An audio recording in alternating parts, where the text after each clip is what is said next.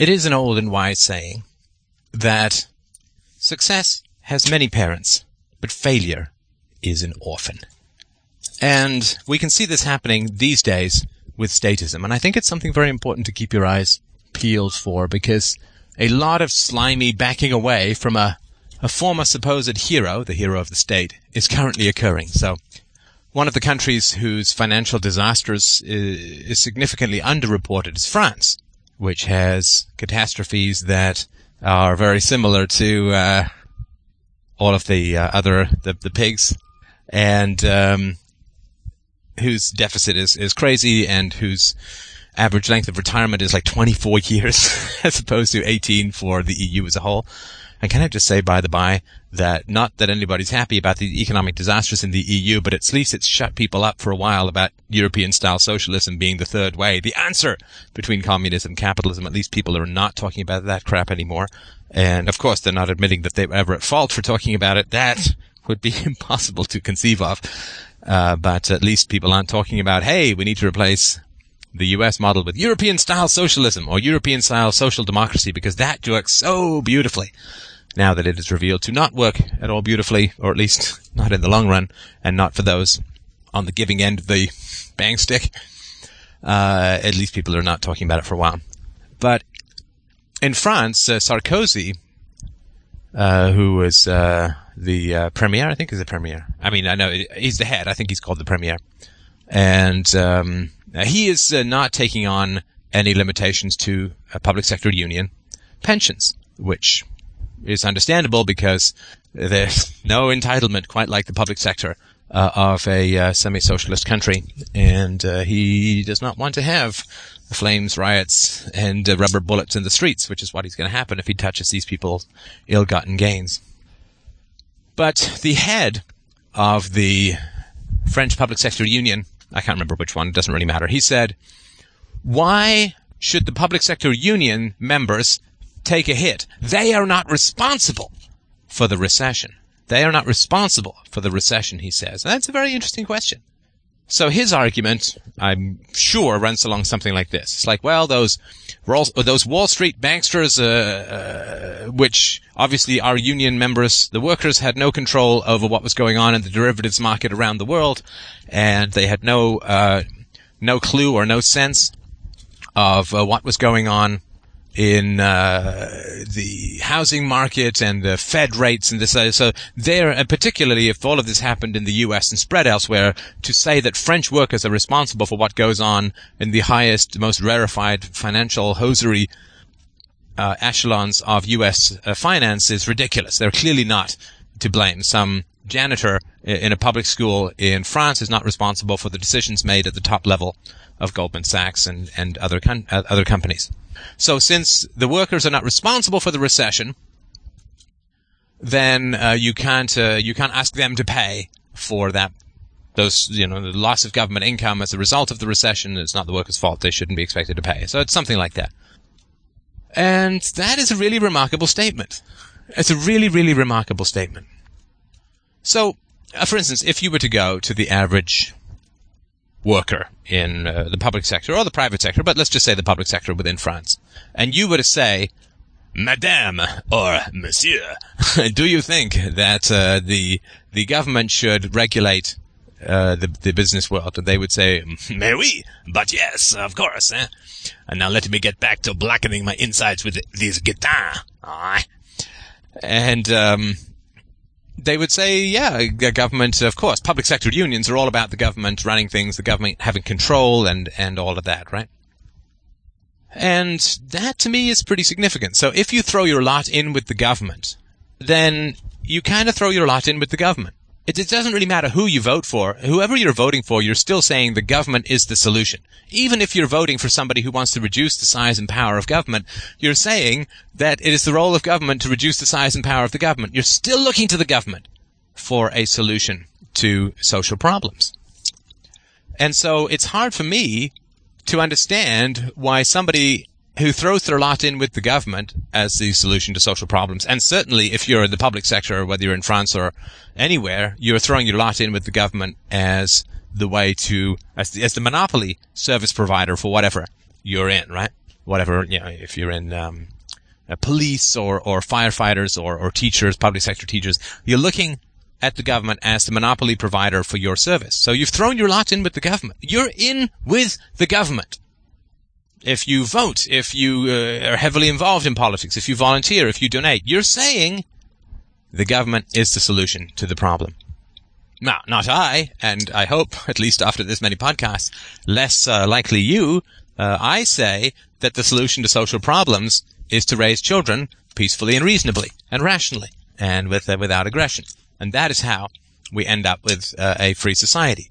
Uh, I've thrown my lot in with parenting, and I've thrown my lot in with uh, being a relatively staunch advocate for adult victims of, of child abuse and reminding them that relations, adult relations are voluntary and uh, you should attempt to repair things with an abusive family, but you're free to walk if it doesn't work out, if that's what you prefer. So I've thrown my lot in with voluntarism in the personal sphere, and I have completely abandoned the idea I got some emails recently about, hey, Steph, what are you going to do about the G20 summit? What are you going to protest?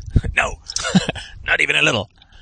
Um, but if you've thrown your lot in, even if you're a Ron Paul Toten libertarian, you've thrown your lot in that it is not parenting and peace in personal relationships that builds a better world. It is the government that needs to uh, pass laws to unpass laws that should not have been passed according to your view of the Constitution. So you're saying the government is the solution. So, to my mind, if you've thrown your lot in at whatever level with the statement, the government is the solution. The government is solution is the solution to uh, the provision of uh, dispute resolution services or courts or prisons or uh, roads or welfare or retirement benefits or whatever. If you've thrown your lot in with the government as a solution, I don't really get to see how you get to pick and choose all of that stuff. I mean, if you've thrown your lot in with the government as a solution, then you've thrown your lot in with the government as a solution to the problems of the finance industry. You, you, you, pick and choose, right? You can't pick and choose. I mean, you can, but it just looks ridiculous if you do it, right? And so if you've said, well, the government is a solution for, for me as a janitor or whatever in, in France, the government is a solution to um, the problems of job security, to my retirement, to my benefits, to my health care, to my children's education, to the roads, to the water supply, to whatever. I don't really get to see how you say, well, when the government some, does something that I don't agree with, or the government does something that I agreed with but failed, but which failed, I don't get to see how you get to say, well, it's got nothing to do with me now. Nothing to do with me. Nothing to do with me now. Yeah, okay. So I approved of the solution. The government should regulate the um, the financial industry. Oh yes, and I also approved of the, uh, the the solution. The government should have a monopoly over finance. And oh yes, I approved of the solution that the government should regulate interest rates. And even if you'd never thought of this consciously, everybody knows what people would have said. Particularly French goddamn public sector workers would have said if we'd have said, "Hey, let's privatize currency. Hey, let's privatize interest rates. Hey, let's privatize banks. Hey, let's privatize." They would have said no or no. and uh, so you threw your lot in with the government. And so if the government fucks everything up, and you threw your lot in with the government, of course it's your fault. Of course it's your fault. Because you threw your lot in with the government. And if the government can't pay what it promised you, and if the government is heading towards bankruptcy, and if the government can't supply what it said it was going to supply, well, you said that the government was the solution, and you vociferously and violently and probably repetitively re- rejected every other solution that could be conceived of, every peaceful and voluntary solution. So you threw your lot in with the gun. And if you throw your lot in with the gun, and the gun no worky, it's your fault. It's your fault. It's your fault. So yeah, French public sector workers are responsible for the recession because they relied upon the government for their income, for their health care, for the education of their children, for their retirement packages, for their benefits, for all of these wonderful things. And they said the government should control the currency and the interest rates and the financial markets and, and, and, and then it completely fucked it up. So yeah. Yeah. You don't, I mean, you don't just get to bet on Red 22 and only pick up your winnings when it comes up plus you also have to take your losses when it comes up nothing or loss. So yeah, of course it's your fault. Now, I will say that there's one exception to that rule, which uh, which we can talk about now. So these uh, these people may say, well, you see, I'm responsible. I'm not responsible for the losses, but I am responsible for the gains in in my dealings with the state. Right. So these are um, public sector workers whose unions have lobbied heavily and extensively and aggressively for benefits taken from the public purse over and above what they have paid in. So uh, they have uh, steadfastly refused to demand that the government set up bank accounts for them, take a portion of their salary, invest it in conservative investments, and give them the amount of money that that produces when they retire. An ironclad locked-in savings plan. They've steadfastly refused that. Why? Because any idiot could do that, right? Any idiot can sign a piece of paper with his bank saying, slice off this amount of money, invest it in conservative investments, or even just keep it in the bank at a couple of percent points of interest. To have the government do that would be to introduce a vast political overhead to a very simple process of saving for your own goddamn retirement. But they don't want to do that. They don't like that. Why? Because that's not theft. So of course they're not going to like it. What would be the point of paying yourself with the government as overhead, right? That makes no sense at all. That's just a net loss. So the whole reason that the public sector scams in California is just going to hit like a freaking tsunami of Damascus. These um, overextended pension plans. The whole reason to get the government involved is to steal from other people. Of course, it's not simply savings of yours that you're paying for. It's not simply deferred salary. It's theft. Now, they must say that they are responsible for their money because they lobbied hard to achieve it, they accepted it, they view themselves as owed it, as entitled to it, and therefore they have responsibility for the gains. And that's what they're clinging to. And if anybody tries to cut back on their gains, it's like, no, no, no, those are ours. That's ours. Uh, ours, mine is that which I have responsibility for because I've earned or traded or created or something. It's my, it's my responsibility, therefore it's mine. My my arm is my responsibility, which is why if I stab someone with a hand uh, with a dagger held in my hand, I don't get to say, "Put my hand in jail, I walk free," right? Because I am responsible for my hand. It is mine, and I'm responsible for it. So ownership is responsibility. So they can't say, "You owe us these pensions. We're responsible for these pensions. We have, we own, we are entitled to these pensions." But then, when the entity that is used to thieve from others runs out of money, as all thieving entities eventually do, to say we have no responsibility in this matter is ridiculous. It's embarrassing. It's retarded. And of course, it's very smart, right, in terms of manipulating the gullible. But it's exactly the same as a gambler saying, hey, I have responsibility. I, I own what I win. I just don't have any responsibility when I come up snake eyes, when I lose. Well, that's that's the whole point, right? The whole point is the responsibility goes both ways. Responsibility is responsibility. For a gambler to say, I have responsibility when I win, I get to keep what I win, and others must pay what I lose, is uh, is ridiculous. It would be a ridiculous thing to hear a gambler say. It's like a drunk saying, I am responsible for my driving when I am sober, but I am not responsible for my driving when I am drunk. Well, try that if you get pulled over with more than the p- permitted blood alcohol in your in your system. Now, they could say, well, I like that the government does this, right, i.e. pays me more than I could possibly have put in myself, but I don't like that the government does that, i.e. refuse to honor commitments that were mathematically and statistically impossible from the get-go, for the long run. Right? The, math is very simple. There's no conceivable way that the government was going to be able to pay off its, uh, its obligations. But that's ridiculous. It's exactly like the gambler saying, I like it when I win. I don't like it when I lose. Well, of course you like it when you win. And of course you don't like it when you lose. Of course you don't.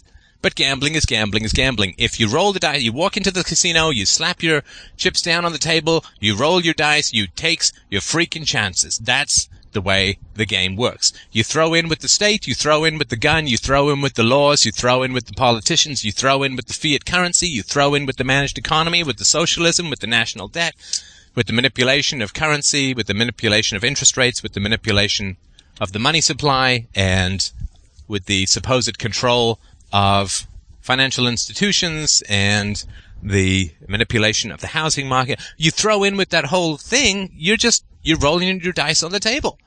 And for people to say, well, I'm not responsible when it comes up snake eyes, when it doesn't, when the theft no longer works, That's that's ridiculous. I mean, picture this, right? picture one of these. It's funny, but it's not, right?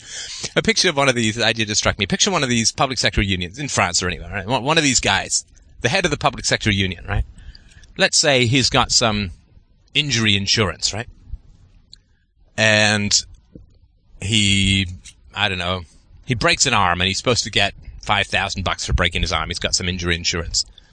And he breaks his arm and he calls his injury insurance company and they say, oh, we're not going to pay you now.